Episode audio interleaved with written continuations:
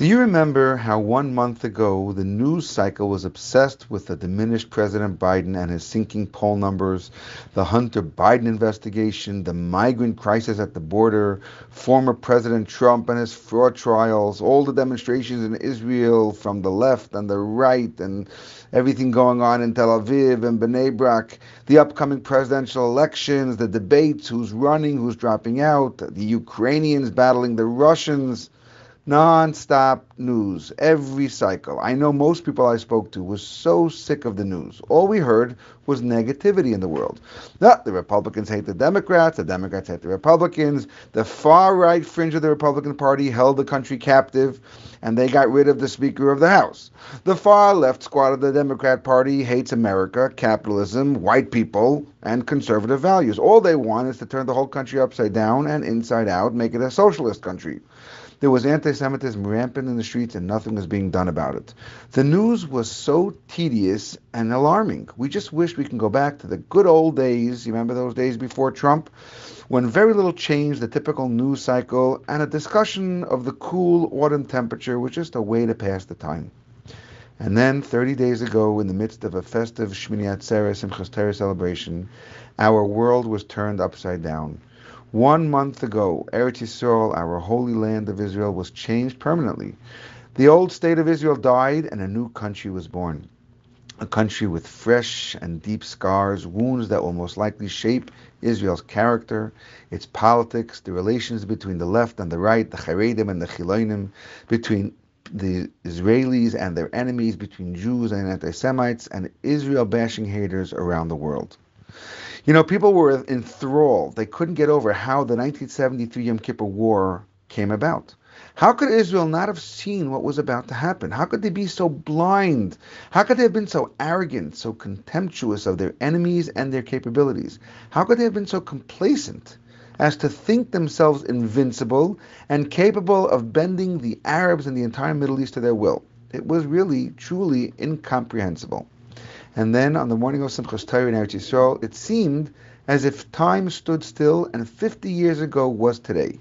The surprise, the shock, the bewilderment, the horror, the terror, the miscalculation, the misjudgment of our enemies.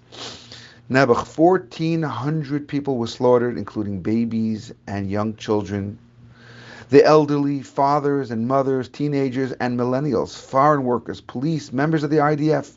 Not all of them have been have still been identified. Many of them were murdered amid unbearable atrocities, documented and disseminated live on social media by the barbaric terrorist attackers to bolster the horror.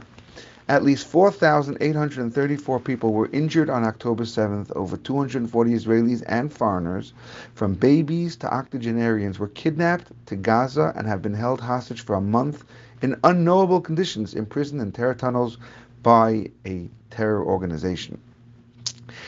And rather than evoke sympathy throughout the world, their pictures are being ripped off notice boards by people shouting Free Palestine. Hundreds of thousands of demonstrators are marching in the streets of the world, openly displaying their hatred of Jewish people and Israel. No fear, no shame seems to be the order of the day. More than 120,000 Israelis have been ordered to abandon their homes, compelled to become Israeli refugees. Many have no homes to go back to. They've been burned to the ground. Communities in the south lie in ruins.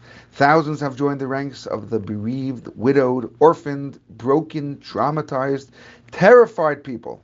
I read somewhere that people are being required to view the aftermath of that terrible day on October 7th and that is already replacing the Yad Vashem Holocaust Memorial visit as the experience that all official visitors to Israel are asked to take part in so they can understand what really happened on that day.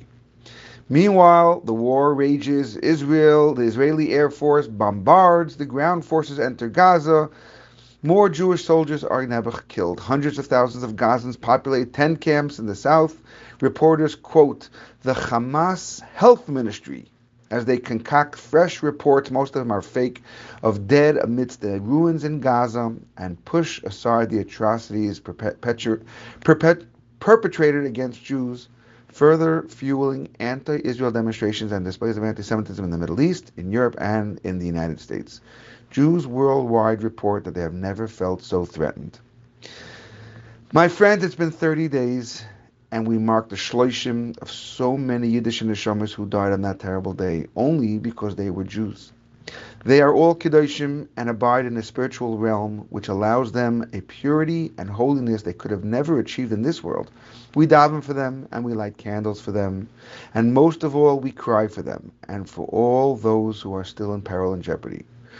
The world is a different place today than it was 30 days ago. Who wouldn't give anything to go back to the old news cycle before the massacre if it could bring back all that we have lost. Hashem Yikom Damam.